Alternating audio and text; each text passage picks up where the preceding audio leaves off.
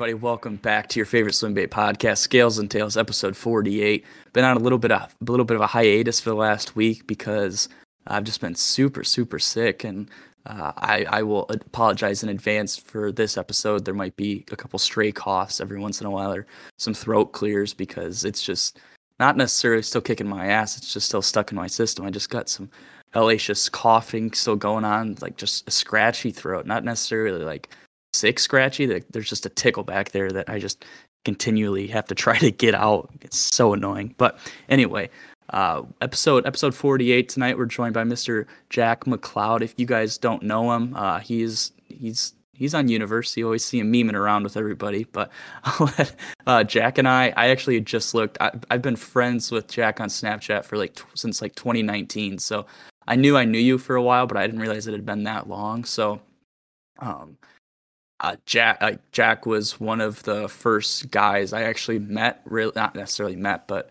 uh, met like through social media and stuff. And another another guy my age. But I'll let Jack introduce himself, and we'll get in his uh, get his story rolling here in a little bit.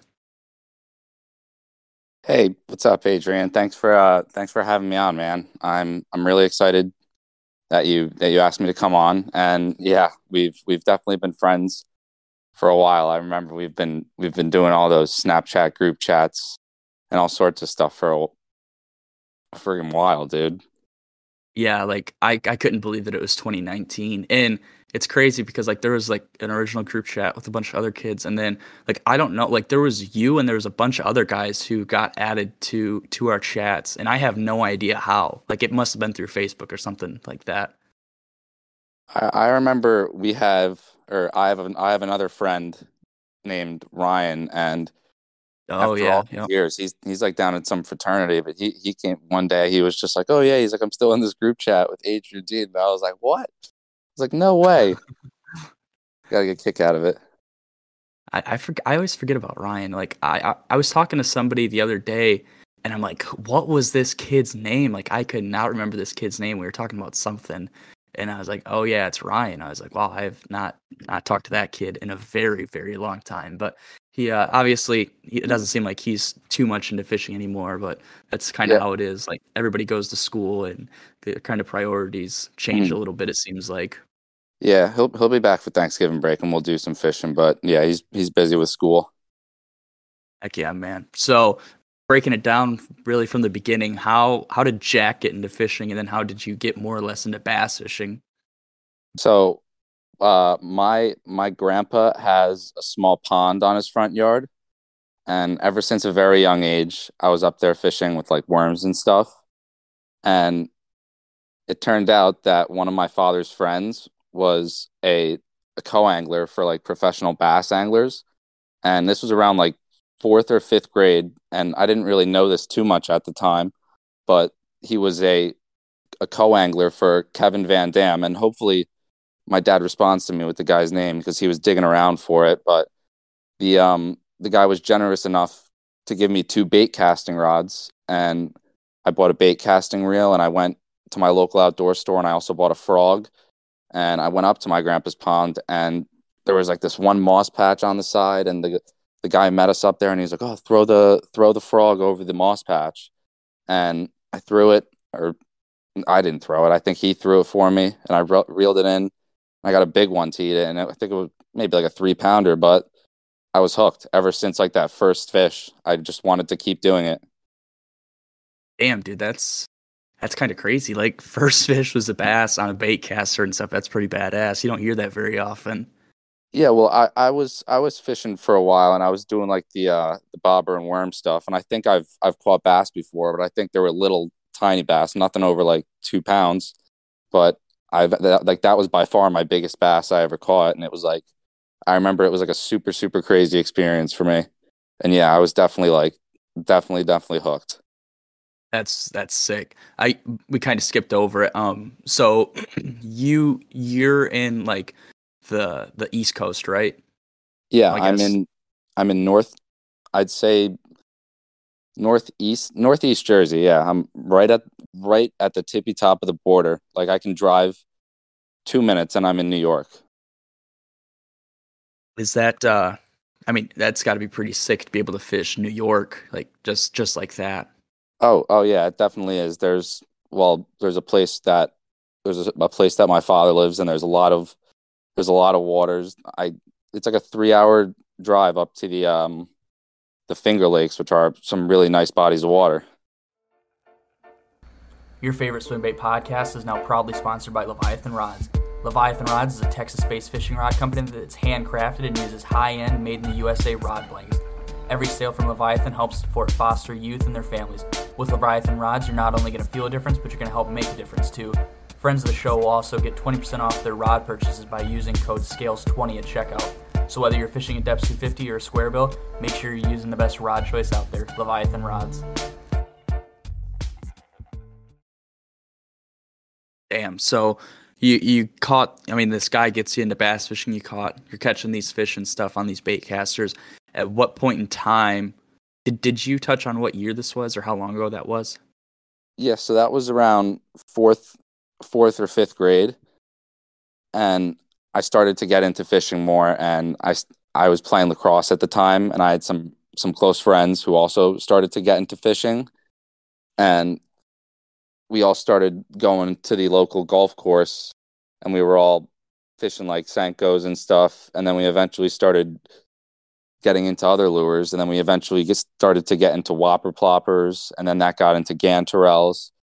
And then that's sort of what started it. And I, I remember watching, it was probably, I think it was tactical bassin and maybe a, maybe a little bit when I got a little bit older, I started watching YouTube, but Tactical Bassin and probably Big Bass Dreams are the probably two YouTubers and the Googan Squad, but they didn't really throw swim baits at at that younger age. And I was just like, wow. And I realized like how big fishing was, but I I didn't really think that I could throw any of these big crazy baits in New Jersey. I thought that was just like a California thing. Yeah, I remember. I mean, sitting on the couch and watching like lunkers in and all these guys. And I remember every once in a while they they'd post the uh, fishing a gigantic hundred dollar lure, and I'm like, oh my gosh, that is so crazy. And then somehow I ended up getting into it, which was very odd because I that I would I never thought that I would be into this sort of thing. Oh, 100%. Yeah, me neither. So did you did you get into it because you saw it on YouTube, or was like uh, you're kind of in an area where there are guys out there who swim bait fish?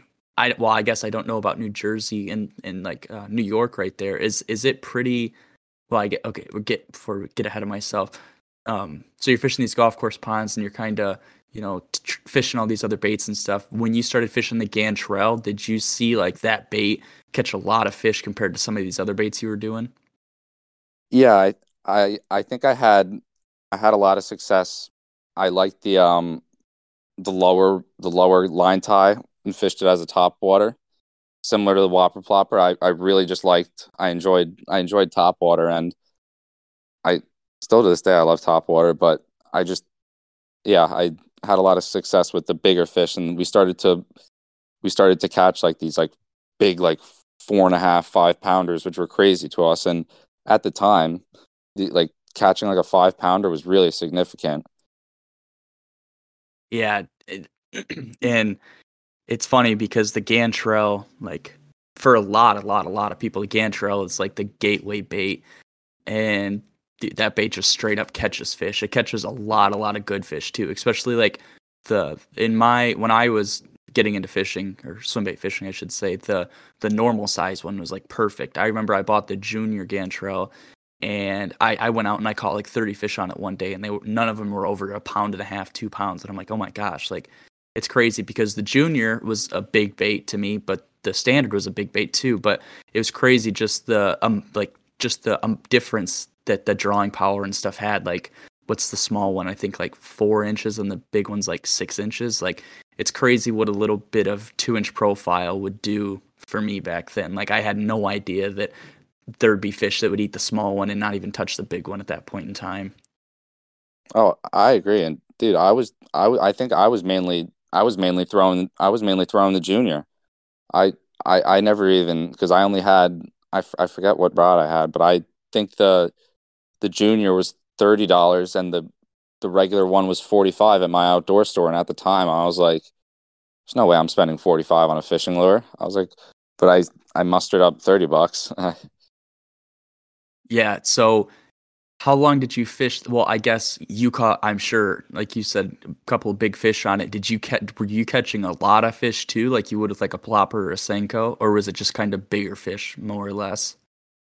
So I think that we, I, I, I remember bringing. I'd usually have like a conventional rod with me, but every once in a while, I like, I'd like see like, and I mean, at, at like at the young age, I'm not. I wasn't like I wasn't like making perfect casts, but like I remember I would like I would like see places where I would like want to throw the big bait and be like, oh, there might be a fish there. Where like sometimes I'd go with conventional and catch them, and I'd be like, oh, let's see if I can try to get like a bigger one to bite this because I knew like, oh, if I throw a bigger bait, I'm obviously going to get a bigger fish. Yeah, and I think once you start to learn that uh, when, I mean, once you get good at casting and you learn like kind of how fish act, I feel like that eh, once you start fishing swim baits, I think you can learn on and catch on to that sort of stuff super quick because I remember when I got my first swim baits and I, I remember like I don't want to cast this thing all day. Like I want to cast and be able to catch fish. And I remember I, I just slowed myself down and and I, I was I was able to start actually picking spots apart. I wasn't just casting for fun like you would with a Senko or anything. Mm-hmm.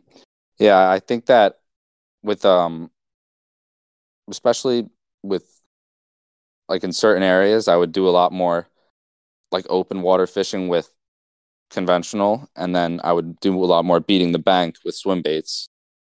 Just because I always felt that at at that I, at a younger age, I always just felt like shallow was better. Yeah, uh, it going back and touching on it, it was funny how funny to me how you had mentioned your outdoor shop had had the gantrels and stuff.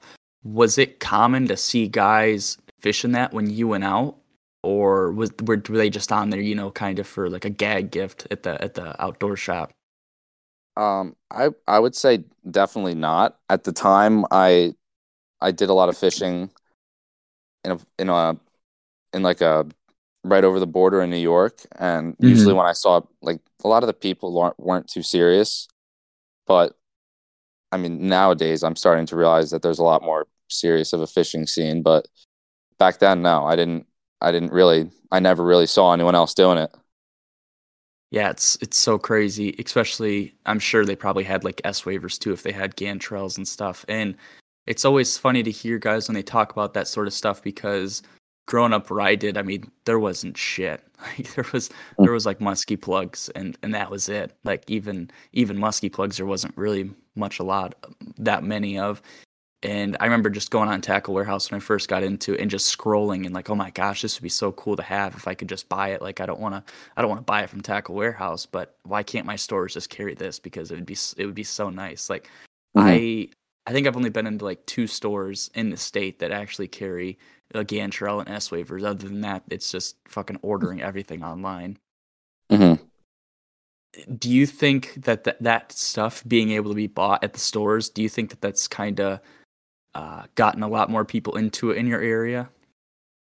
Yeah, I, I think that I think that it definitely has something to do with it, along with social media, of course. But just like seeing seeing these things on the shelves and just like like knowing that some people are are getting them because uh, there's always there's always like one or two gone and you're like oh like right yeah. someone someone's out there throwing that and you're like hmm and it's like you start to think about it.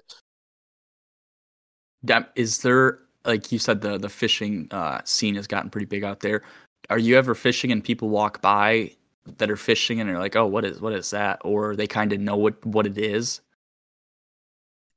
Um usually usually it's just like more like what the heck looks there's yeah. there's there's a there's a good amount of people that that fish New Jersey and North Jersey there's certain there's this there's like certain watersheds and stuff that you need passes to fish and there's like you I mean I'm I'm not too familiar but like I feel like you see similar people and I don't know some some guys say like oh like those some big baits? But I feel like people sort of know like the whole big bait scene and it's getting pretty popular and stuff. Yeah, especially if if they're in the store and like you can just walk and go look at them and shit. Like I think it's not as much of a culture shock because they see that they're out there relative to like if you're in an area and you're just ordering this stuff offline and nobody's ever seen anything like it before and they're like Mhm. what the hell what the hell is that thing like that i've never seen anything like that before Yeah, I, I I definitely think that I get some like surprise looks with just like having like three or four swim bait rods or just like all big baits tied on.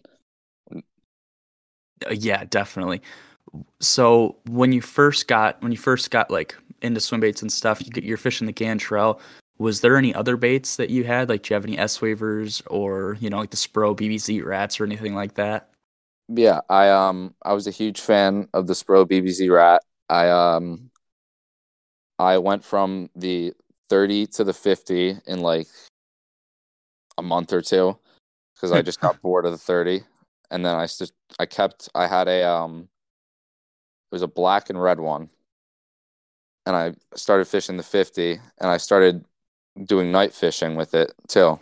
And that's when me and my friends started really having some fun.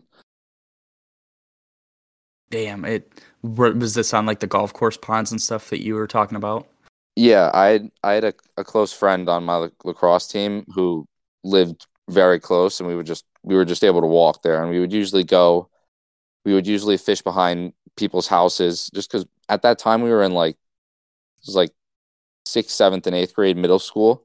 We were just Mhm. we were we were just young kids, and people usually just like waved at us, Yeah, or were just like, you "Oh, get away with it yeah." People didn't say anything, and then we would sometimes we'd go and it's raining, Did um were you the only one in your little group that was was fishing like uh rats and stuff, or were- was everybody else fishing like whopper ploppers? So I was definitely like the the huge like serious serious fisherman, and my friends would get, they would like I I think they they would buy like my one friend had like like a, a whopper plopper, a gantarel, and then he had like a a couple of mat lures, and Mm-hmm. that was about it. But I think I sort of just started getting other baits like the BBZ, and I got like an I got an S waver, and I think I got the 200, which was too big for him. Yeah, I, I, I don't. I think I've talked about it before. Like nobody, nobody in my group, uh, my like personal friend group, ever got into it because they were just like, "That's fucking stupid. That's so expensive, and you're gonna catch, you're gonna catch a bass with it because bass are not very, uh, not very uh, targeted fish up at home." But so you you you're getting into like you're getting into the uh, size 50 rats and everything in the glide baits. Did you see like any? did you have any confidence in any of those baits over the other ones? Maybe like the rat over the glide bait and that sort of stuff. So I I cast I cast it off the 200, and I never wanted to spend that much money on a bait ever again. and I was I was able to catch I was able to catch some fish on the rat, I remember, but I never had like uh, I don't remember catching any like like five pounders on it. I had a lot more success on the Whopper Plopper and the Gantarel. Damn, yeah, that that sounds about right. Uh did you get to fish the S Waver 200 much, or was it just like second trip and the fucker was gone? No, I didn't really. I never really had had much time. I think it was just like maybe like twenty or thirty minutes of worth of fishing, and I just like sent it off into the deep, and I was so mad. That Damn, young age, was it- think I just threw a temper tantrum. Was it at night or was it during a day trip? that that was during the day. I, I had it took it even even to this day throwing a glide at night just boggles me. D- Dude, throw like just fishing at night just boggles my, boggles my mind. Like I don't understand it at all. I I think Um, that I think that certain certain lakes are more like better for night fishing than others depending on like depending on your style of fishing but I fish a lot of like shallower places and I, I try to target like when smallies come up I try to target them up shallow but I don't know I feel I feel like I've always just sort of done especially recently done well with top water Yeah, it's something I need to like really, you know, just t- try and just get better at because mm-hmm. because I'm I'm not good at it at all. It's so you you guys you're getting into these bigger bigger baits and stuff while you're uh, kind of in middle school on that brink of high school. Did you know at this point in time like there was a huge I'm gonna say huge in like parentheses. Did you know that there was a big following online for for this style of fishing at the point in time? So I think it was 2017 or 2018. I think it was 2017. It was more likely 2017, and I was in eighth grade, and I I knew about Swimbait Underground. I had it, and I never, I, I like had no idea about Facebook, and I would, I think one of the first things I bought off there was like a, a 100 size Daiwa. It was some like weird, it was some stupid reel, but I just made an impulse buy, and I used that for a bit, and I threw like smaller baits like the S Waver on it, but I never knew about like the Facebook forums or anything like that, and I think when I got into high school, I had a kid a friend named Rob in the grade below me who also throws swim baits and is on swim bait universe, etc. And he was like, he's like, dude, he's like, he's like, you need to get Facebook. He's like, the, he's like the Facebook fishing. He's like, it's, he's like the forums are just so much better. And I, I didn't believe him for a while, and eventually I just downloaded it and and got in and realized I was like, wow, I was like, this is actually pretty cool. I was like, you get to see like the posts and the comments and stuff for sale and all sorts of stuff. Yeah, Swimbait underground. Yeah, just old and clunky, and it's not very user friendly. yeah, it was just a lot of like baits and money, and I was like, uh, I, I, I like barely have any money. Yeah, exactly. So you you get onto Facebook and stuff. Was it kind of a culture shock to to see all these like new baits, especially like uh like these baits that weren't ABS plastic and stuff that you could just go down to the bait shop and buy. Yeah, I, I, it was, it was like, it was crazy. I thought that I, at the time, I figured like, oh, like you see all this stuff on like Tackle Warehouse and you see occasional like people building like custom lures on YouTube, but I didn't realize that there was like this whole huge, like, not there, this whole huge community aspect behind it and like so many like different there's just like so many different baits and so many different styles of baits out there than like what I thought there was. Yeah, it's crazy that I remember when I went on Badlands and I'm like, oh my gosh, like these guys aren't even talking about these baits that I have and I, I fish and stuff. Like they're talking about this other shit that I've never even heard of before and they look completely different. Like it looks like these are like carved baits, and then uh, I don't. It's always it was always weird to me to like go on there and ask questions just because I'm like, oh my gosh, I've been I've been doing this for like three months and I barely know like these baits that I have. Like I'm gonna ask I'm gonna ask this group and I'm gonna seem like a jackass. Like it was it's it, it was intimidating when I first started off because like those pages are so big and there's just so much information on there and there's it's just it's weird to see all this stuff. It's a culture shock because you've never seen these baits before or anything. Mm-hmm.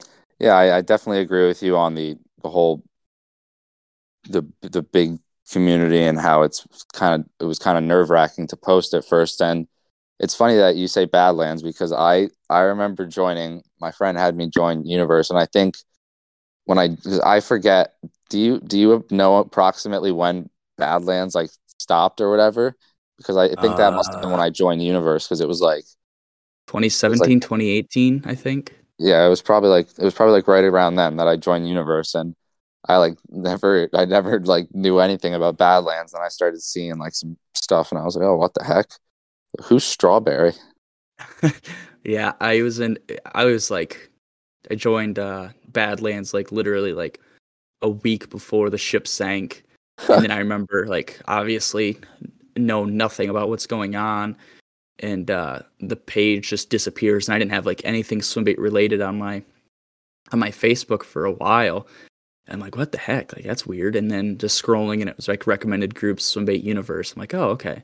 Joined it and then I don't really I don't know. It's just thinking about it is super weird to think about like joining joining Swimbait Universe and having no idea who's in the group or like seeing these posts by guys who post all the time and I was just like, who the hell is this? Like, it's just some random ass guy. Why does it have 500 likes on it?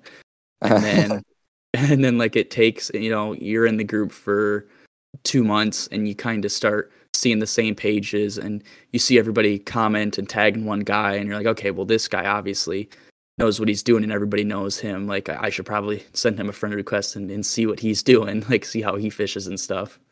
Mm-hmm. Uh, d- was there like when you first got on and stuff? Did you kind of just start reading stuff and like picking stuff apart and you're like, oh my gosh, like this is way deeper than I thought it than I than I originally thought like swim bait fishing was. Yeah, at at at the time, I this like if we fast forward a year and from so the the end the end of the year of the end of the year of eighth of eighth grade before like before I like finished eighth grade going into my freshman year of high school, my parents got divorced, and my dad when he moved, he moved into a place that was like that's that's like 20 minutes away and it's in this like private community with this lake. But we um when he got when he got access to that i i started to like do really really well on the um the s waver. Sorry i got a little i kind of forgot what your question was. No, you're good. I was just I was just asking how long it was until like you you you, like you saw on Universe and you're like you started getting tips and stuff and like seeing these guys talk about their ideas of fishing or like when how long did it take for you to start pulling stuff from the page and like going to apply that and help catch more fish? Yeah, so I I got I started fishing this other place and I really started fishing swim baits more and I started to like think about buying them more and I really I would like I would like beg for them for my birthday and stuff and eventually I would be able to get a couple and I remember oh, one of the first other baits that I got was a um a toxic baits wade hog off the page Oh. because I always I always saw or not a wade hog a wake and crank sorry but I always saw people doing really really well on toxic baits so I wanted to get one and try one and I would I would fish during the day I would fish at night and I would I started to like just do well with it and that was sort of like I think that was sort of one of the that was like one of the super super hot baits at the time Yeah, that was probably right. I mean, that was before Caesar started making a shit ton of baits, so they were there. There was guys who were catching fish on them, and they were probably kind of hard to get at that point. I'm sure. Mhm. I, I I I don't remember I don't remember having to pay like a crazy crazy amount for it so maybe I got well I, I forget how I got it um, so was that that was that that was obviously your first uh, garage made non production bait? Did you get it, and were you like, oh my gosh, why did I? Why is this a hundred and twenty five dollar bait? Like I could make this for fifteen bucks. Yeah, I I remember having I I had to like I remember sort of having to convince my parents to like let me use their PayPal account and they were just like, "Jack, like, what are you what are you doing? Like who are you sending who are you sending money to?" It's like, like where's like where's the money? And they were very like speculative at first, but eventually they came around and I didn't I didn't throw it much at first because I was sort of like afraid to lose it, but eventually I started to mm. come around and use it. you know, I don't know if I can remember ever sending money off the off the rip. I remember trading some baits for a while and then I don't actually know the first bait I ever I ever bought off the top of my head, but I know like I had I had never had a care in the world with trading with anybody. Like I would I would po- put a post up first bait that I saw, wouldn't even look at the guy's profile, I would just fucking trade him. And how I never got ripped off by anybody is just a complete I, I don't know. I don't know how it never happened. Yeah, I've I've definitely made my fair share of dumb like not dumb, but I've I've, de- I've definitely been like I remember when I was like younger and getting into it, I was I always just wanted to like trade and like just like do stuff and move baits and just always because I couldn't buy more stuff, so I always just wanted new stuff. I just Yeah, wanted to there try was- stuff out. Yeah, there was a point in time where I started off with a bull shad, and I traded I traded all the way up to a Balam 300, and Mm, then I, I think I had I had a Balam 300 at one point. and then um, I I sold the Balam for like 80 bucks to cover shipping. Uh, at one point in time, Brad from F5 was like looking for two people to prototype a rod, and he just wanted shipping paid. And uh, for some reason, somebody mentioned me, and so I was like, "Oh my gosh, I need to get hundred dollars right now to buy this buy this rod." So I ended up selling the Balam, and I bought the rod, and I was like, "Okay, cool. Now I don't have any baits to fish on this rod. Like, what the fuck am I doing?" um, so do you? I mean, do you remember your first post in one of the Facebook pages? Like, do you remember posting for the first time? I should say. Yeah, I I think it was I think it was pro I think it was just some like just some post about if I were to recall about just like me catching some fish, whether it was on like an S waver I, I was fishing maybe a couple burritos at the time. But I didn't I don't I don't remember starting I didn't really start to post for a like a, a, a really good while or make any posts where I would just like comment like nice fish and stuff like that. you d- doing the old uh, the swimbait underground thing where you have to pu- you have to comment six times so you don't have to be approved to post anything. Just commenting nice fish on the last six six posts and calling it good. but yeah, I I'm trying to think. I I'm sure my first post was probably something about the Gantarel and how I caught 25 fish with it in one day Well- in a, on some Michigan lake. I, I, I, I I don't mean to uh to cut you off, but I thinking about it before I actually had an Instagram with my my friends that I was talking about earlier, the uh the Gantarel and Whopper Plopper kids, and it was called um FJR Fishing. I I don't know if I should have said that, but it has like a bunch of pictures of me like old and like crazy like neon green and pink monkey Shorts. lacrosse shorts holding up like four pounders and that's where i Oh, really started like posting a lot like a lot of stuff but i think my first like posts on facebook were about just some like fish caught on a nacho or an s waver That's yeah. I think that's probably the same place I had started. Do you do you know if did you were you buying those nachos and stuff from Gale or were you buying them secondhand? i i, I definitely i think i got off. I had my my one friend ryan who worked at or not worked he knew people who worked at the um the outdoor store who the one guy was into swim baits actually and i think he had he sold me a gill and i traded the gill for a nacho which i used.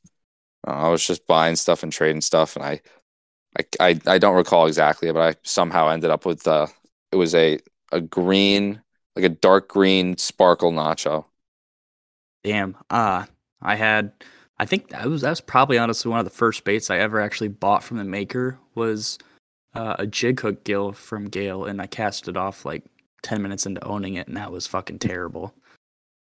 That was when you had to wait like 2 weeks for him from him and you had to get on the drop and yeah, that was fucking terrible. That yeah, that was probably the worst thing I ever experienced when I first started fishing was watching that thing fucking fly off. I have no idea how it came off. My knot must have came undone or something. I don't know. oh It was That's- terrible. that's tough um so you're getting like you're trading for all these other baits and stuff. Was your group of buddies were they what what did they think of it? so at the, at the time my my two friends that were um that I fished with all through like all through like middle school and stuff they both went to Catholic schools and for like a period of time I was sort of just like fit like essentially fishing by myself and I became friends with uh I became good buddies with Ryan and Ryan eventually he was into he was into he's a big fly fisherman but he was I got him into bass fishing and he started like he started like really getting into swim bait bass fishing and he was he was on swim bait universe and he had similar tier baits that I do, Mhm. and we just started fishing together. Yeah, I remember him being super big into fly fishing. Uh, Yeah. So you guys, you guys meet each other and stuff, and, and you're when when you guys would go out, were you guys mostly uh, swim bait fishing, or did you guys bring swim bait rods and stuff mostly? Yeah, so sometimes my we would like we would one of us would bring like certain rods or I think at the time I I I traded some baits for or I bought it was a a Dobyns Fury 806 and an iRod for like 160 bucks. And I got them shipped in a tube to me at the time which was like an awesome deal. But I um we started I started like fishing with those rods a lot. And I think he had an Okuma SBX which was like a little bit of a thicker heavier rod. So sometimes if we wanted to throw something bigger out of place he would bring that rod and like a conventional rod or I would bring my two rods and he'd bring a conventional rod. But we always tried to switch it up and we always tried to just keep it interesting. And we we like to catch fish but we also like to catch because we sometimes knew like oh like I don't know if the big fish is going to eat a senko. Like so many people have thrown a senko here. Yeah, and so you, I mean, you guys were just going out to catch fish, but if if the opportunity rose to to fish a swim bait, you guys weren't going to turn it down. yeah we we were, we were always picking it up and throwing it and we started to we were we, we were starting to see some we were starting to see like more like more random like fish caught when we were just picking them up and throwing them so we were having a good time with it At that point in time, was was it getting kind of big, like mainstream wise, or was it still kind of like hush hush as far as just like the the random couple baits and stuff at the bait shop that you'd see? I I think it definitely it definitely just stayed it's like stayed pretty similar at the bait shops I'd say over the years. We there's like I think they still have gantarels and in the musky in the musky section they have like they some um oh my is it working Oh, there we go. Okay, yeah, you can keep going. So like Yeah. sometimes they'd have the gantarels, but in like the musky section, sometimes they'd have like some savage gears or um I forget what else, but there were always some stuff, but they were always working on like the it was more geared towards like the weekend angler, I feel like. Like Is- jigs and spinner baits and stuff. Yeah, is striper fishing? Striper fishing is pretty big over there, isn't it? Yeah, so my um all the all the like the I mean the the one place like I, I live in Ramsey and the place called Ramsey Outdoor.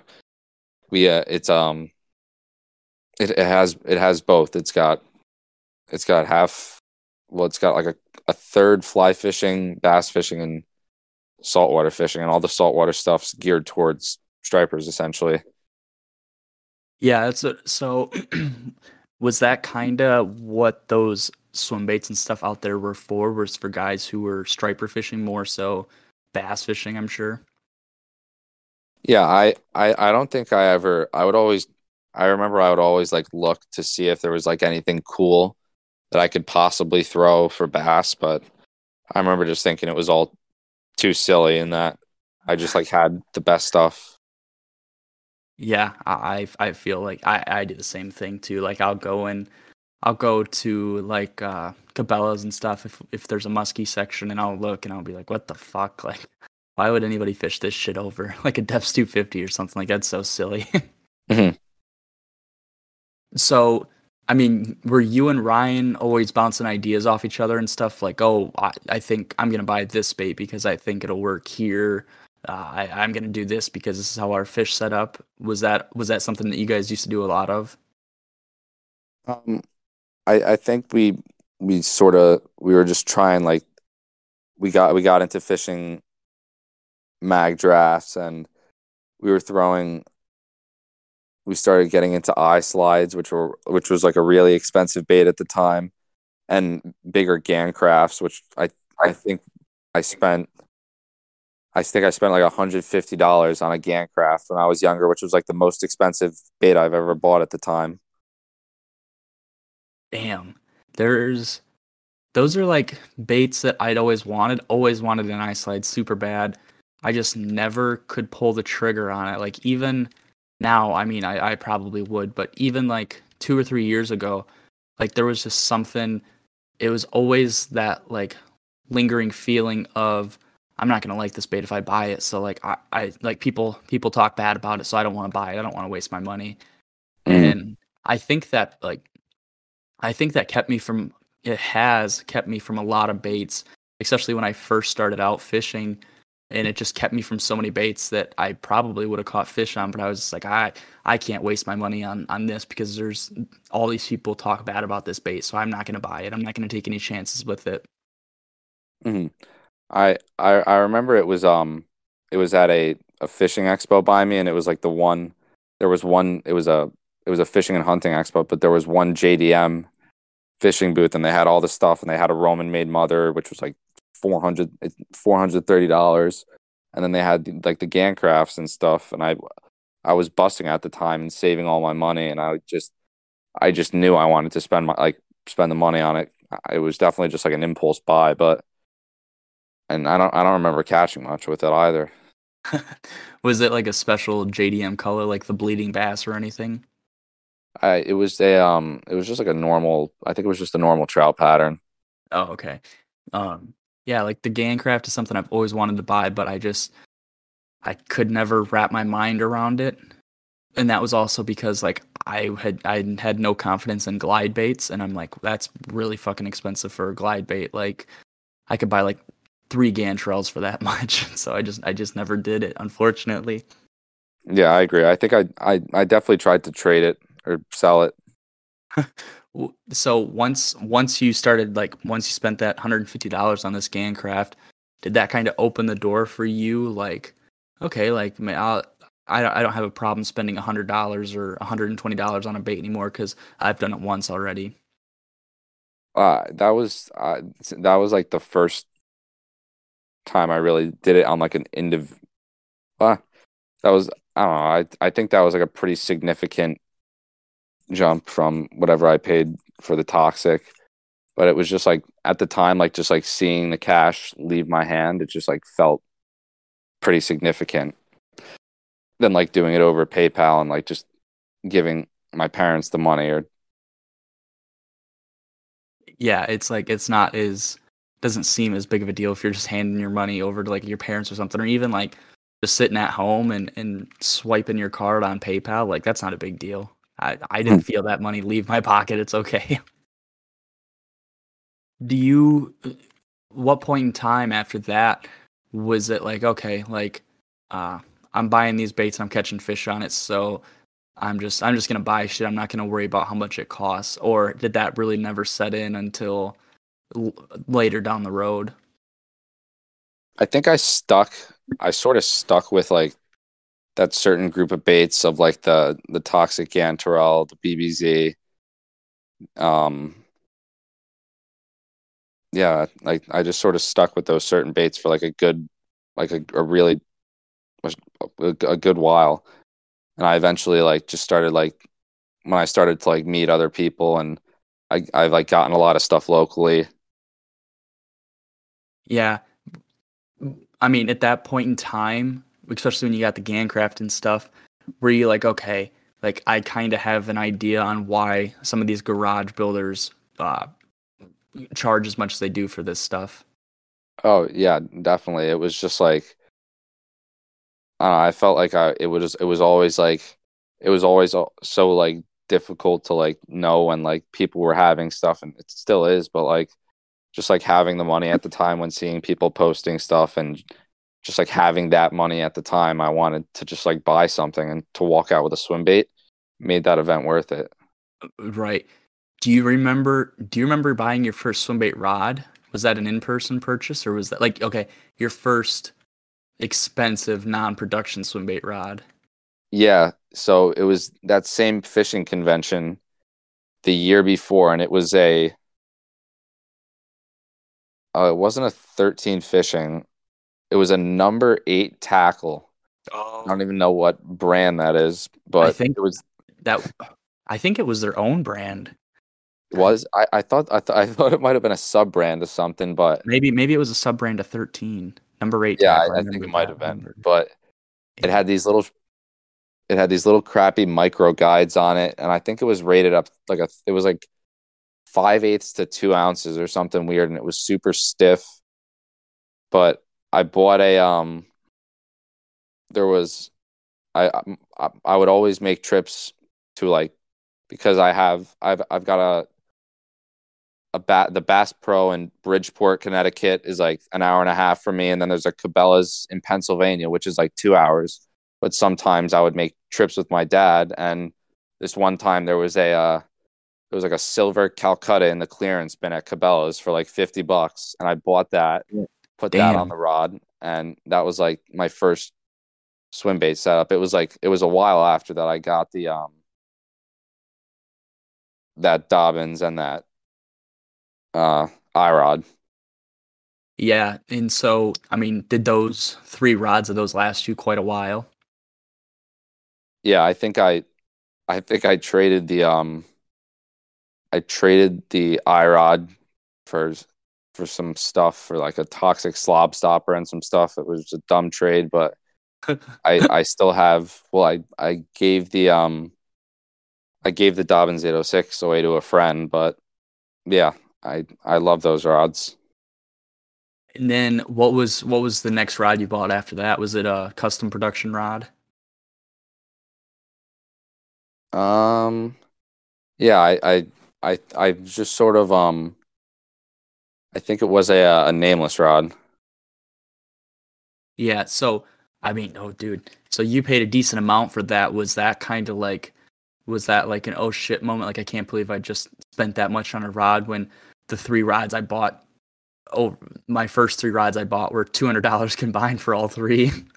Yeah, well, this is this is definitely fast forwarding a bit because I, I, I fished I fished with the Dobyns 806 and I I just I I fished with that. I eventually my ne- my next purchase was a a, a green Curado and I would use I put the green Curado on the Fury 806 and that got me through like that got me through like pretty much my sophomore and junior year of high school but senior year like right after quarantine I started to like branch out to some people on Instagram and I I started to meet some other guys some older guys from also from New Jersey. And I was able I was started like I started working more and making more money. And I started to be like inclined to buy more stuff especially with like having more cash. Yeah, yeah, for sure. There's there's always that point, especially I mean, with a lot of the younger guys, you can tell when they start getting a job and stuff because they just start fucking buying everything that they see on on Universe. yeah I, I I just I just loved I just loved just getting stuff yeah, it was always fun to buy shit and then something comes out of your door and you have no idea what it is because you fucking dropped like thirteen hundred dollars in the last week, so you don't know which package this is.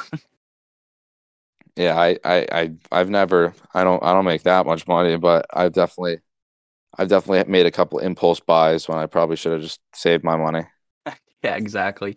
Uh, going back to quarantine, did did you did you fish a lot during quarantine? So during quarantine was a fun time for me because my dad's community that he lives in, it's just like a bunch of older people. And he, my dad actually went to the academy with some of the, uh, the police officers in the smaller community. They're all like retired and older cops, etc. But they were like, oh yeah, if like no one really gave me any because it was pretty. There were pretty strict rules about like people being outside and stuff, and I never really I never really had any problems with anyone, but I was I was friggin' racing down the highway every single day and just going straight to fishing. I would I would sometimes like take my Zoom class and say I couldn't turn on my camera and I would just like leave it there with the volume off. I just yeah, I was fishing like every day. I was filling up my tank for 30 bucks. Those were the days.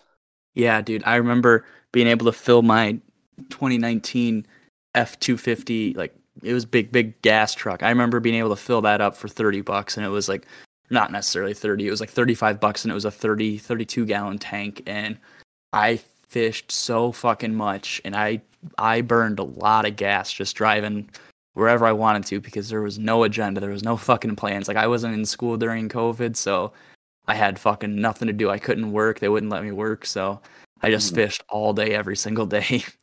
Yeah, and what was what was fun about and I mean, like getting older, I've realized there's pros and cons to it, but the place where my dad moved into is this private lake that has this awesome, awesome, awesome fishery of bass and trout that there's a there's a bunch of bass to be caught and I was just always catching fish. And that's what that's what like as a young like kid it was like and especially at the time like when, when my parents got divorced but it was something that like that like made me happy. And i think that was important to not only me but like both my parents and my siblings like getting along. I don't know.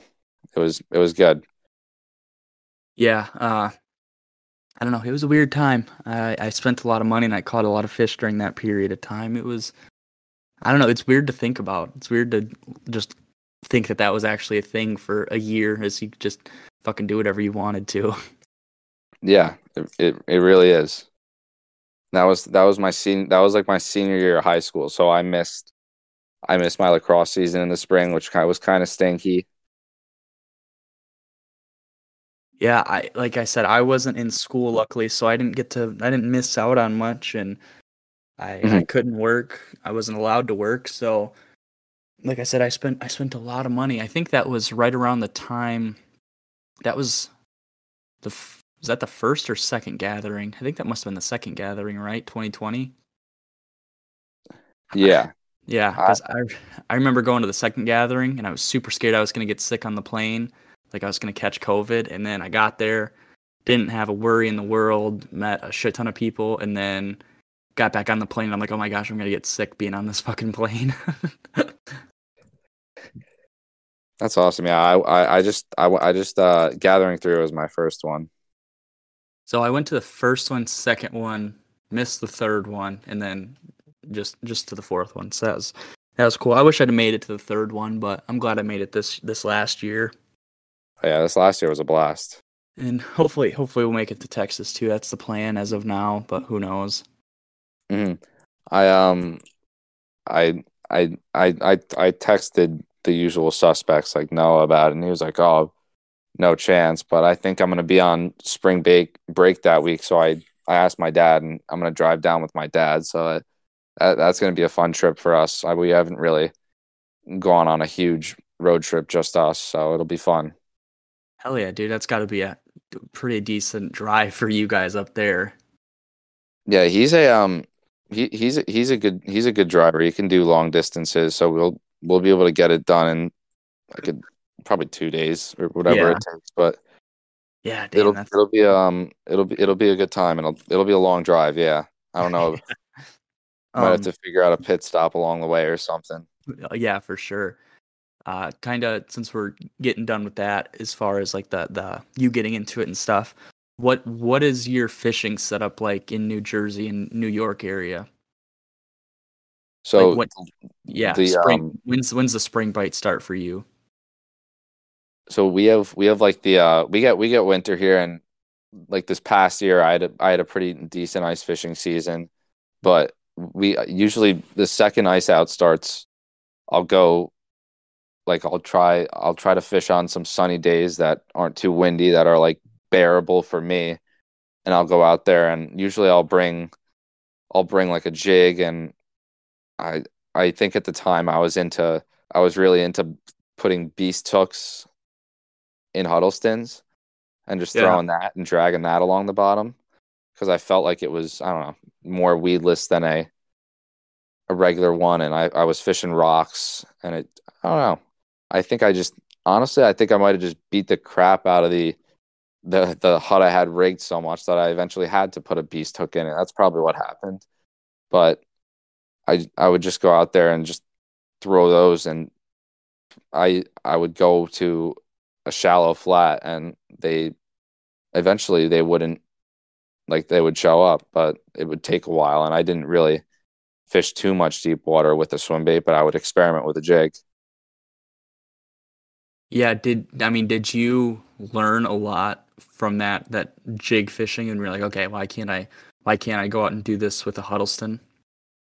Yeah, so it, it's sort of like it sort of took me a while to like realize that I have to like that I have to like really like figure out where I want to like put the swim bait and like if I want to just make casts, like then I actually have to make if I want to like cover an area, then I need to like make a bunch of casts to cover an area and not just like cover one spot because especially like fishing from shore before you move, you want to make sure that like you cover all like deep water, especially if you're dragging something.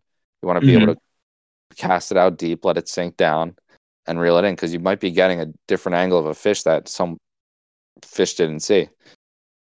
Yeah, and I think that it's it's very beneficial to learn that stuff with conventional fishing, and then being able to replicate it with swim baits. Like I've been able to do that a lot this year, and I know, uh, like Trey Smith, he he was on a jig bite and he was fishing taquitos, like or maybe not taquitos, maybe it was like nachos, or he was fishing some burrito bait, like exactly like a jig, and uh, hearing that, and I've I've just been able to hear it from a lot of other guys too. Like the the main one is like jerk bait fishing, like fishing a glide bait like a jerk bait, or you know fishing a soft bait like a jig. And I think once you learn that, and like you're like you, you're catching fish on conventional, and you're like, okay, how can I how can I do this with a swim bait? And once you start doing that, you're like, oh my gosh, this is like this is the exact same thing. Like there's no difference at all. Mm-hmm. And so after after you kind of get the soft bait figured out, soft bait bite figured out, how long does that last until a, kind of that spring transition starts to happen? So it would on like I would fish these sunny days and I would try to fish up shallow and going once it once it started to warm up a bit more, I would start to get into night fishing and I would start to go I would start to try to go to golf courses more and I would start to go in like the evening going into the night and I would start to do more like active fishing with like top waters and the S wavers and stuff. And I, I was definitely I, I was getting nicer baits at the time and I probably I've I've been fishing a Tiny Klash a lot and that's been a really good bait for me.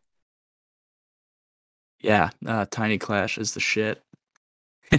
is is there a big switch between that post spawn and then the pre spawn bite, or is it just kind of like you know where the fish are and they're just gonna eat anything you bring past them? Yeah, I think that the um in at at cert the the certain lake that I fish that the the fish are definitely up shallow and they're looking to feed when they are when they when they do come up shallow because they are these it's like they're sitting right off like a three or four foot rocky flat that is just holding bluegills but so they're definitely ready to eat. But when they when they go into post spawn I, they they sort of like shift off into deeper water and they become a little bit more difficult to catch. And that's when i sort of switch over from trying for smallmouth to night fishing for largemouth. Okay, that makes a lot of sense. Uh I mean yeah, smallmouth are fucking weird and I I mean it's it's cool that you're catching them in a lake because I feel like lake like shore smallmouth from from the lake is like fucking crazy. Like there's not many guys who get to go out and do that relative to as a river. You just got to be able to read the river, and and once you catch one fish, usually there's a shit ton of fish there. Whereas the lake, they're just like continuously moving around and can do whatever they want. Mm. Yeah. so, um, oh, oh, go ahead. No, go ahead. Um, it's definitely it's definitely fun being able to like figure them out because they're so they are so different to largemouth and they act differently and they fight differently I I honestly I honestly enjoy fishing for them more. Yeah, what I mean, are you catching a lot of these on the TK, or what's usually the bait that they're eating up the most? Uh, so this um, I like this this with with quarantine and this I I like right after quarantine I really started to like make more money and invest like like serious money into baits and I I think I think it was gathering three, maybe two, maybe two years after quarantine. But I got last year. I got a throwback baits wake water, and I found wake walker, and I got on a really good uh, skipping over the summer, but I got on a really good fall bite with the throwback baits wake water out wake walker where I would just go out and I would be able to just catch one fish after another like up shallow. Damn. Yeah.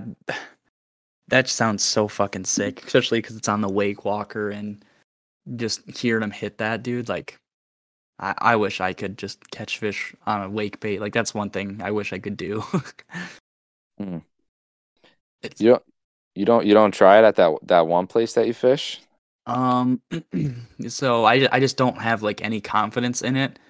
Uh, uh, I feel like if I did it, like if I had like a bad bunny or even just like a Spro 30 and I just had something to get my confidence up, then I feel like it wouldn't be a problem. But it's like getting my confidence there is where really where I'm struggling. Like, oh, I go out there and fucking cast a wake bait for an hour when I could go out there and cast a S waver and catch 10 fish. Like, it's like, ah, there's, there's a really big trade off there. And I think I'd just rather spend my time catching fish than dicking around with another bait and trying to learn it, I guess. Yeah, I don't know. I probably I'll probably dick around with it next spring, but um so going like your summer is is it pretty hot over there? Does like does the water get super hot, I should say? It it does, yeah. It gets like I'd probably say into, into definitely into the 80s. So that that's water temp? Yeah. Yeah, that sounds probably about right here.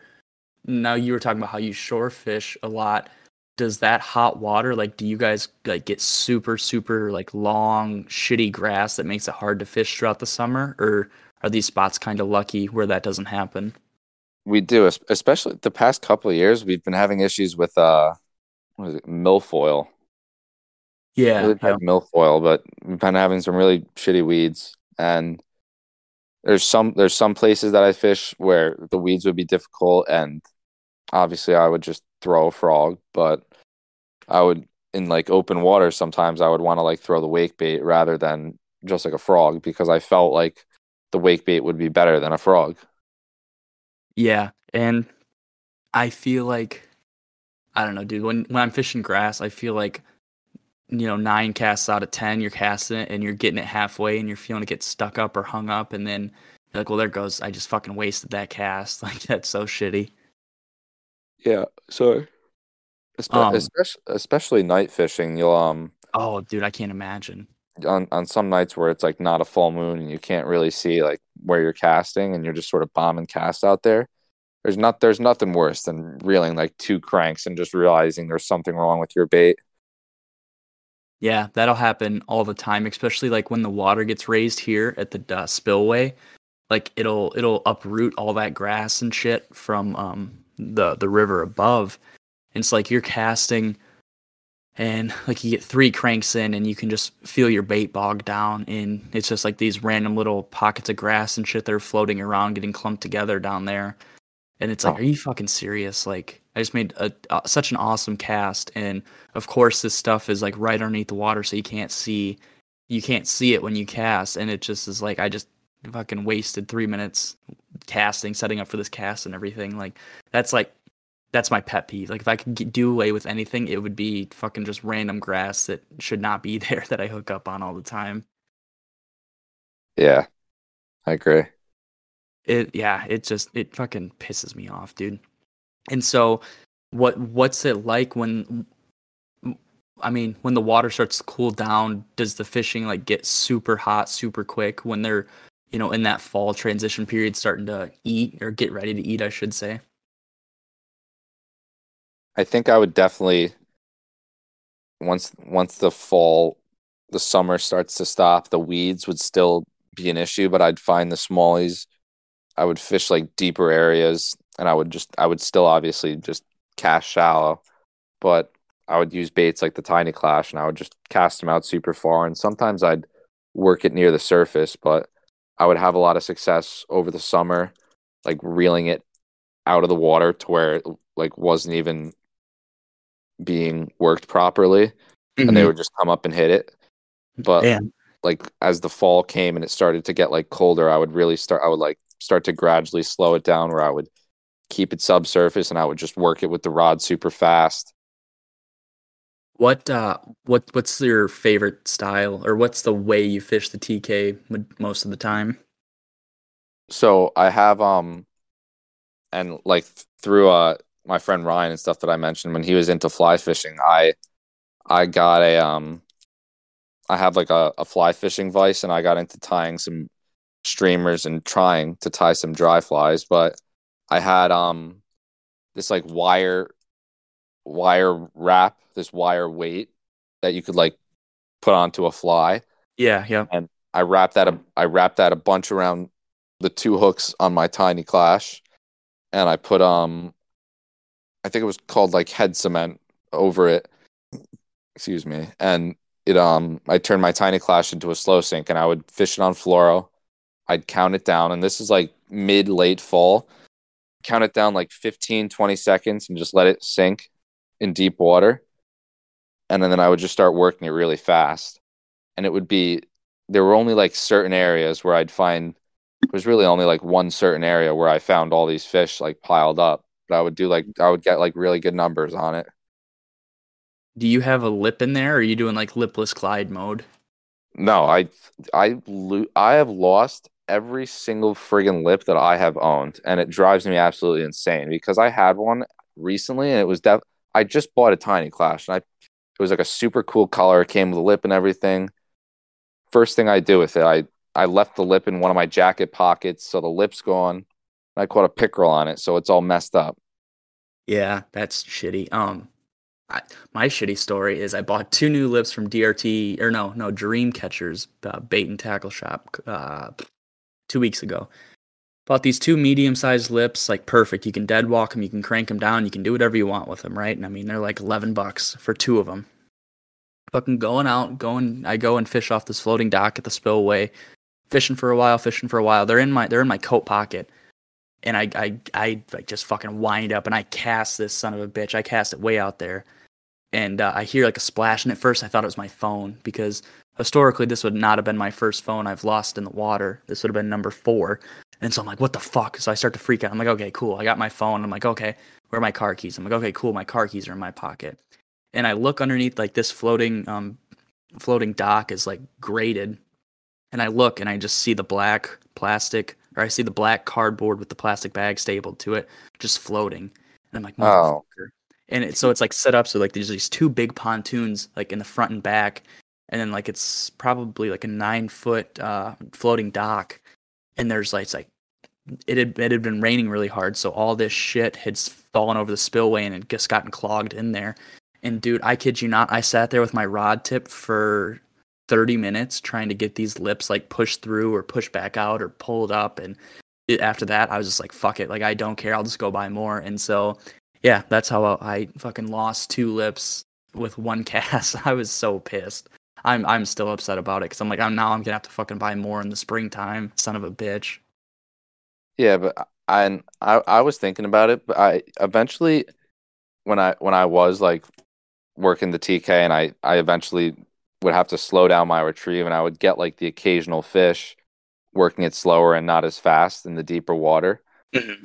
I I I I I, I recall not really this I've been doing well recently with soft baits, but I recall in the past not really doing too well or not really throwing hard baits too much in the past, but going back to the TK, I I I the bite sort of slowed down and I I was thinking about despite b- losing them so friggin' much, I was thinking about trying to like count it down and like just reeling it super super slow and just letting it cuz it has like a nice tight action and seeing if anything would eat it on like a super slow retrieve rather than those like super slow jerks and really trying to focus on like I don't know, maybe messing around with weights and figuring out how to get this to be like an extra slow sink in colder water when the time comes.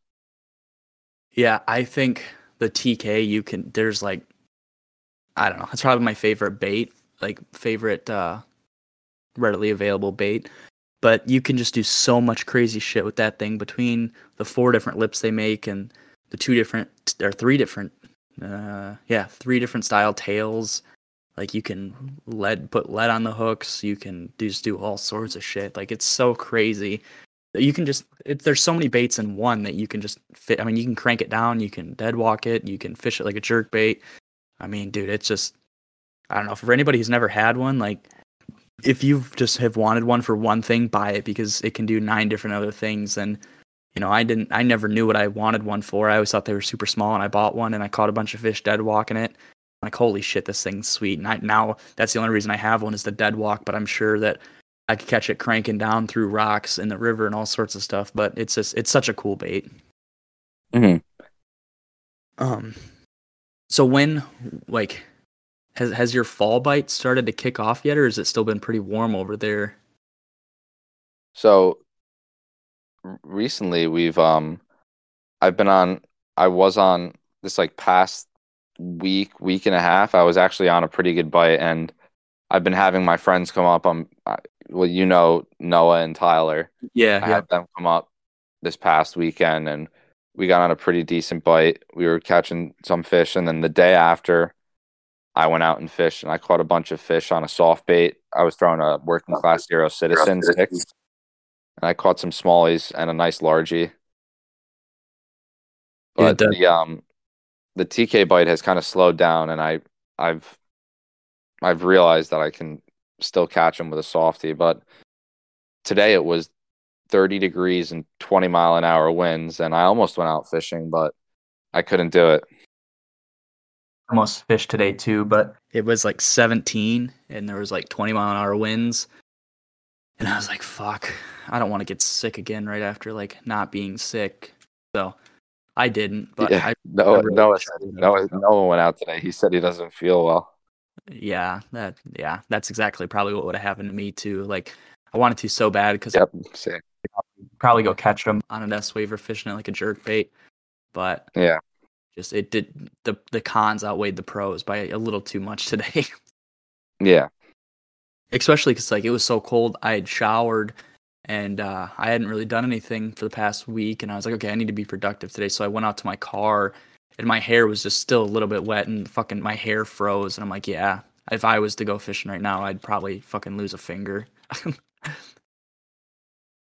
it's just Yeah. it's shitty but what uh i guess since we kind of covered covered what your your years like What's your go-to bait? Like what's your favorite bait that you have that's caught you the most fish or, or just just your favorite in general So this this past summer, I um I um invested in my first crawler, and I think it was like it's like yeah, it was probably it was probably early summer, and it was a monster crawler, and I I didn't I didn't realize it at the time, but I was just fishing it and I was doing pretty well, and then I got into, it was a full it was like a full moon weekend over the summer, mm-hmm. and the I guess that there must have been flies on the water because there were bluegill, and they, they there definitely weren't trout because the, the fish were up, their smallies were up, but there were bluegill up, just like popping on flies, Popping, like yeah. left and right, and I would I was throwing this crawler and I would catch so many smallies. I was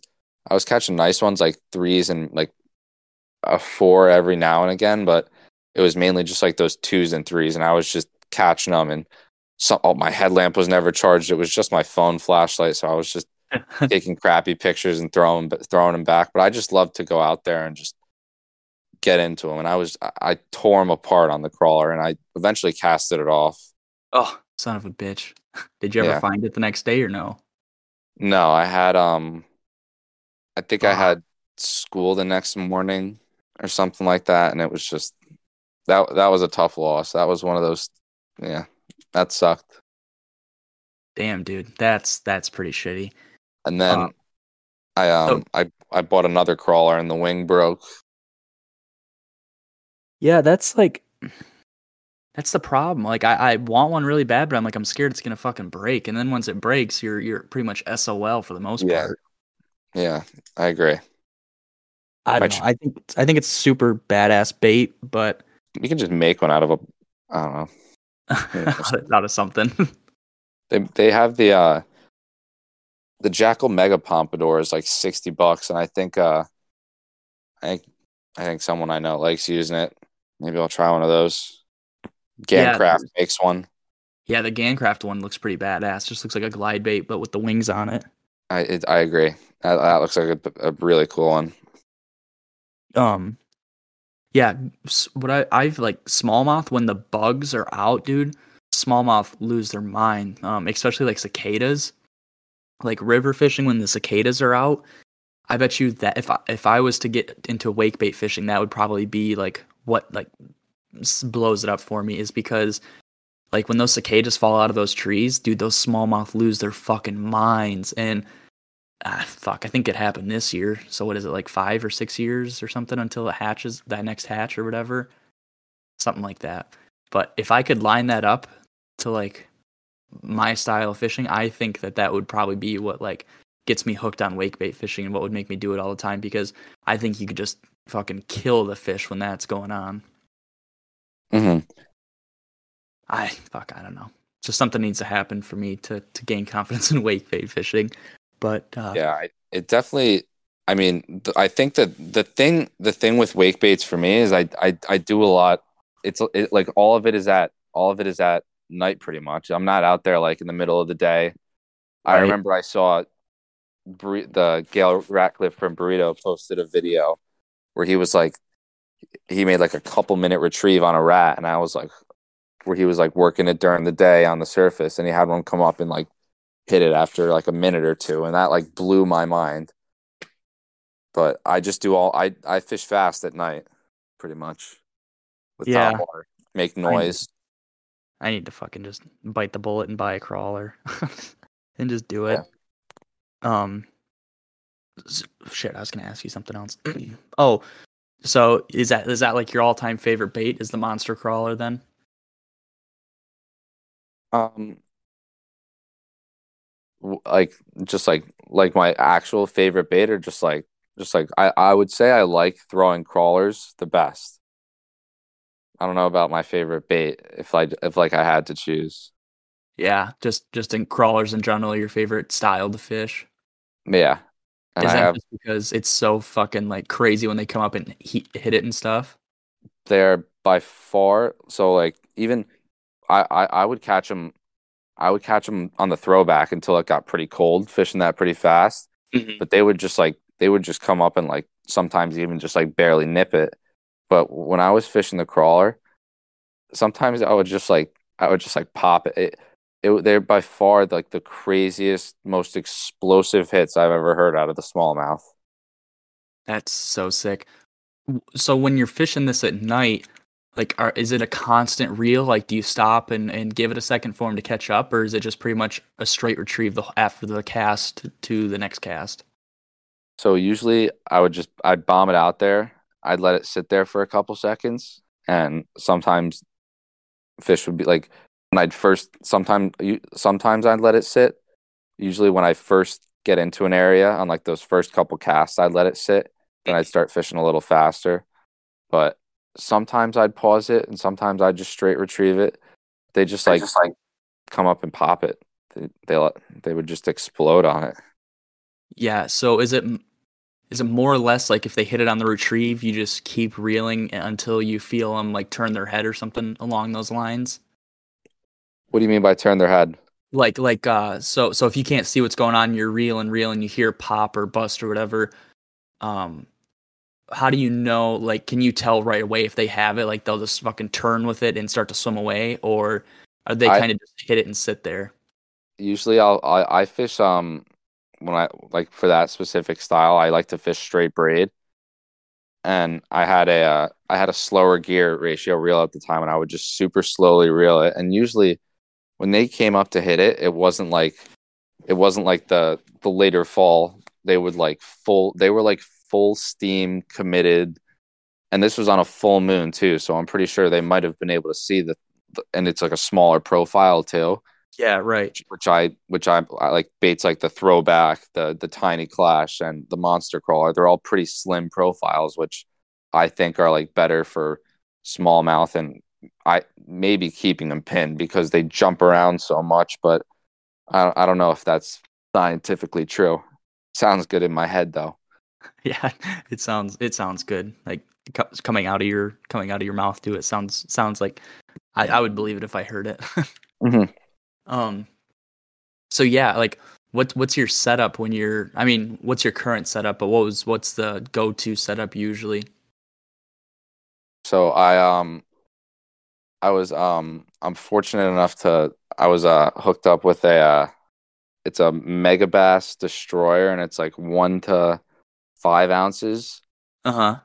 but it's like a I would I would kind of say it's similar to a a Dobyns 795, but it's like a little bit different. And there's people who are definitely not fans of the Dobyns 795 for a hard bait rod, but I for for smallmouth I I used I used that rod for baits like the the Tiny Klash and the throwback, which I have a little bit thicker hooks on than I would the um than I would like the uh the crawler and Mhm.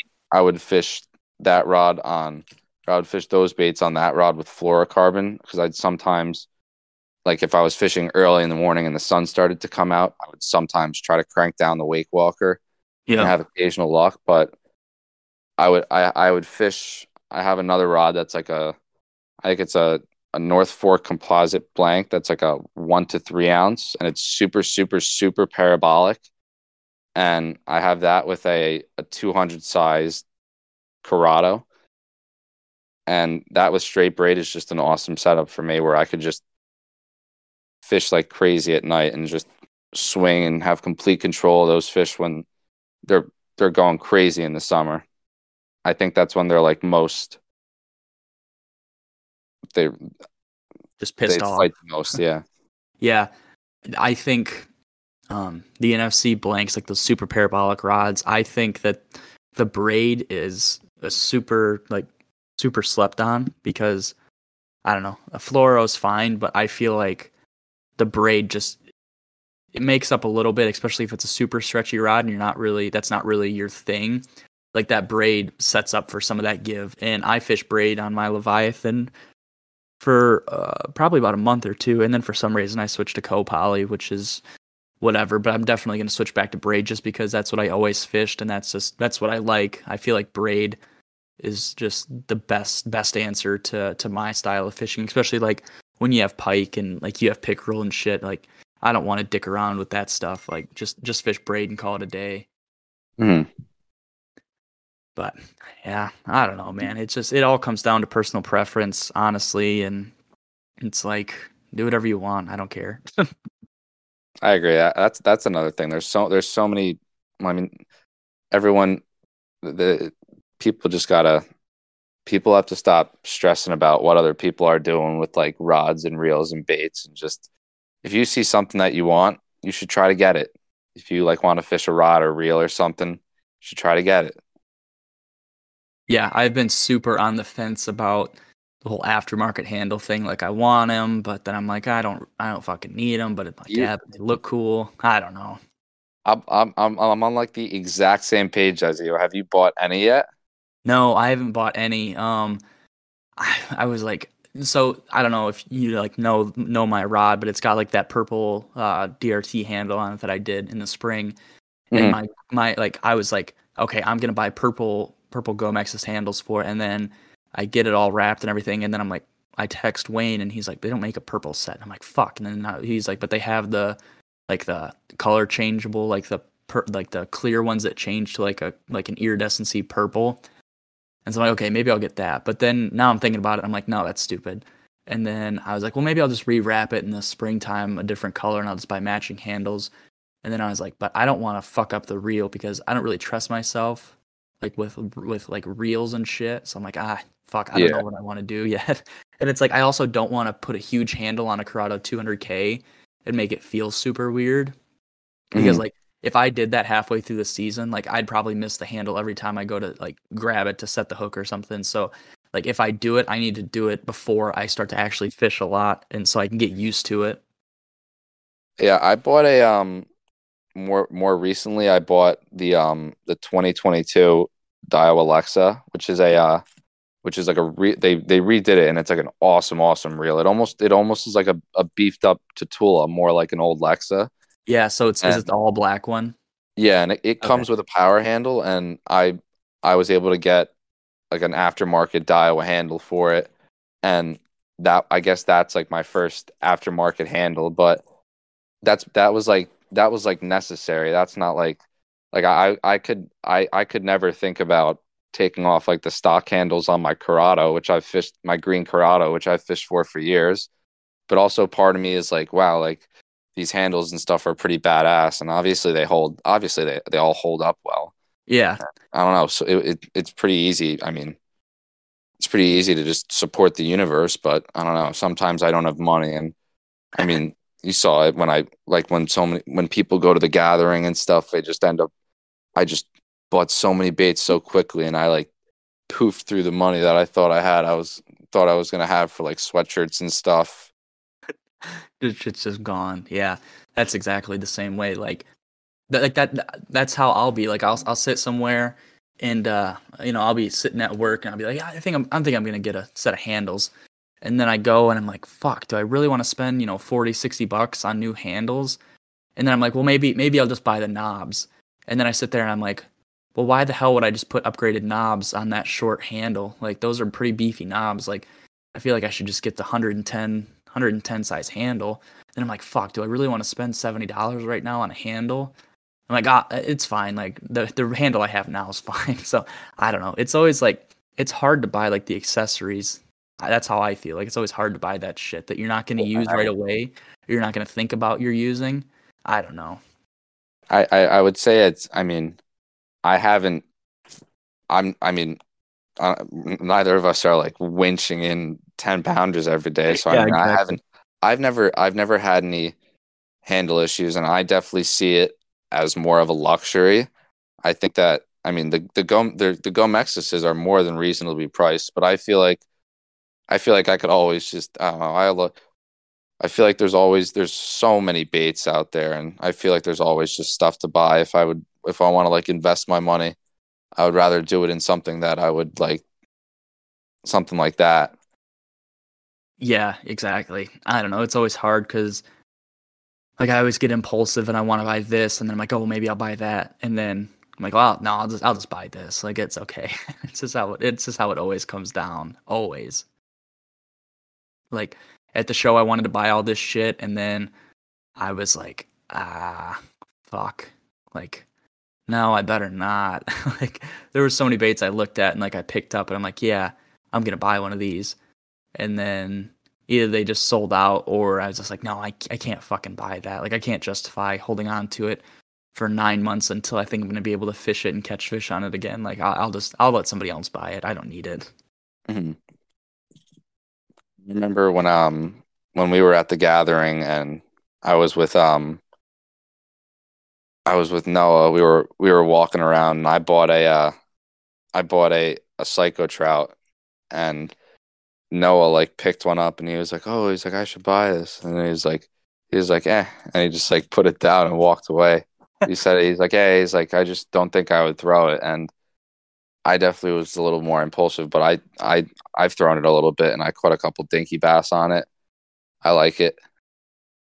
Yeah, there was, like I said, there was a couple baits I picked up, like uh, the Sherpa crawler. I really wanted to buy one so bad, but then I'm like, I, I I can't justify buying it because I've never caught a fish on a crawler before, Hmm. let alone on like a wake bait. So like, fuck, do I really want to buy this thing? But I'm like, but they look really good. And I didn't That's end up buying one.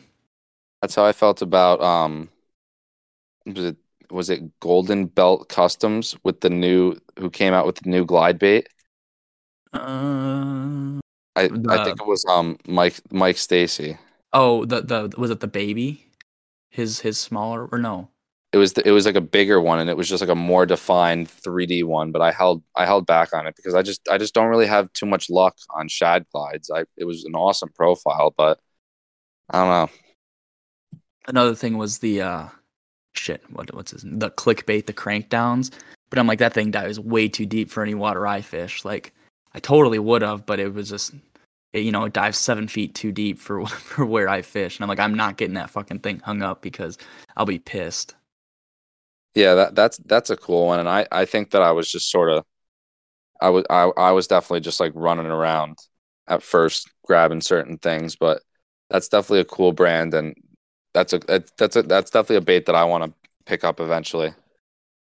Yeah, I, like know. Uh, I know. There's a couple guys who have done super good on it, like like uh, live targeting or not live, active targeting fish and stuff. Like it's just pretty much a big crankbait. And there's like I said, there's been a lot of guys. I know Chase Nicely caught a couple like super nice fish on it one day, just fucking cranking it down and watching them eat it. It'd be so sick. Mhm. I've had I've had some luck, and this isn't like the active target, but I've had some good luck on um at gathering three. I bought a four by four crank down in the soft tail, and that's been a super super fun bait for me. I haven't really caught anything too huge on it, but just like you said, just like fishing a square bill, they love it. Yeah, uh, and there's there's even some baits that are smaller like that that are crank downs that I just dude I can't just I cannot buy fish like the uh, the G two. I fished that thing so fucking hard and I've never caught a fish on it somehow. I don't know how. Like I have no idea, and it looks so good and it's so small and I just never been able to buy a bite on it.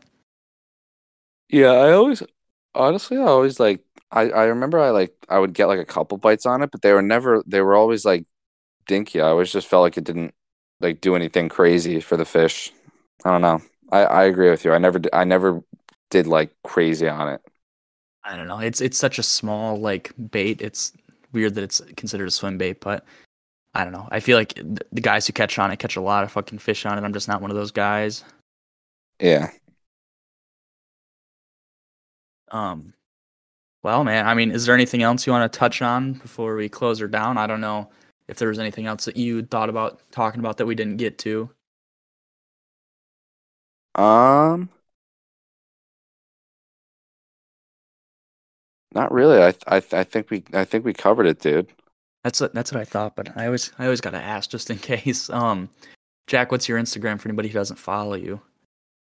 It's called swim baits in stuff with swim bait with an S after it, the letter N, and then stuff. Yeah, I'll put it in the description. You don't have a YouTube channel or anything, do you? Uh, I do not. I was I was thinking about getting a GoPro though and trying to film some catches because just because it's it's fun. I think it provides like a new aspect to it. And honestly, I've been trying to set up my phone and do a couple cast to catches and it just hasn't been going well. So maybe I I gotta get remember- the GoPro rolling full time. I think I remember in the springtime you sent me a video of your phone set up and and you're casting it must have been like the mag draft or something for smallmouth. And you, you got this fish like right up to the bank, like you couldn't see it with the phone. And then like you went to go grab your phone and then the fish flopped off into the bank or something like that. I can't remember what it was exactly. I just, Oh, I just know there was a clip yeah. like that. Yeah. Probably. it sounds about right. But uh, yeah, like I said, Jack, I'll, I'll leave leave your Instagram uh, linked in the description for anybody to follow it who doesn't already. Uh, uh, I mean, make sure you guys like or make sure you guys give the uh, podcast a review on your listening platform. Uh, make sure you guys follow Scales and Tails on Instagram, Scales and Tails underscore podcast. Uh, also, the um, the November giveaway is coming to a close. I think Wednesday is when I'm going to close it down. So um, there's some deals on the on the site, and like I said, anything you buy enters you into the giveaway. We got oh geez, I got to go through this list here. Got two fall of 74 bait wraps. Got a five inch mag draft. Got a Cooper's bait minor glide. We have a Gracely baits, uh, bleeding shad glide. We've got a chocolate bait Jordan crank on the way, and we got a shit. What is that? There's another gill, or I got a DS gill uh, wake. We've got another bluegill wake. I can't think the name off the top of my head that was gifted. And then I got another package of a gifted bait. I'm not sure what it is coming this week at some point in time. So, whole lot of baits that you guys can win if you buy something off the site. Um, I think other than that, I think that's about it. Uh, I apologize for not dropping an episode last Thursday. I was was decently sick, really clinging on to life there for a little while, but um, hopefully I'm on the upswing of it and be able to post a little bit more. But I want to thank Jack for coming on. Uh, I want to thank you guys for listening. I hope you guys enjoyed the episode, and uh, I'll talk to everybody next time. Thanks, guys.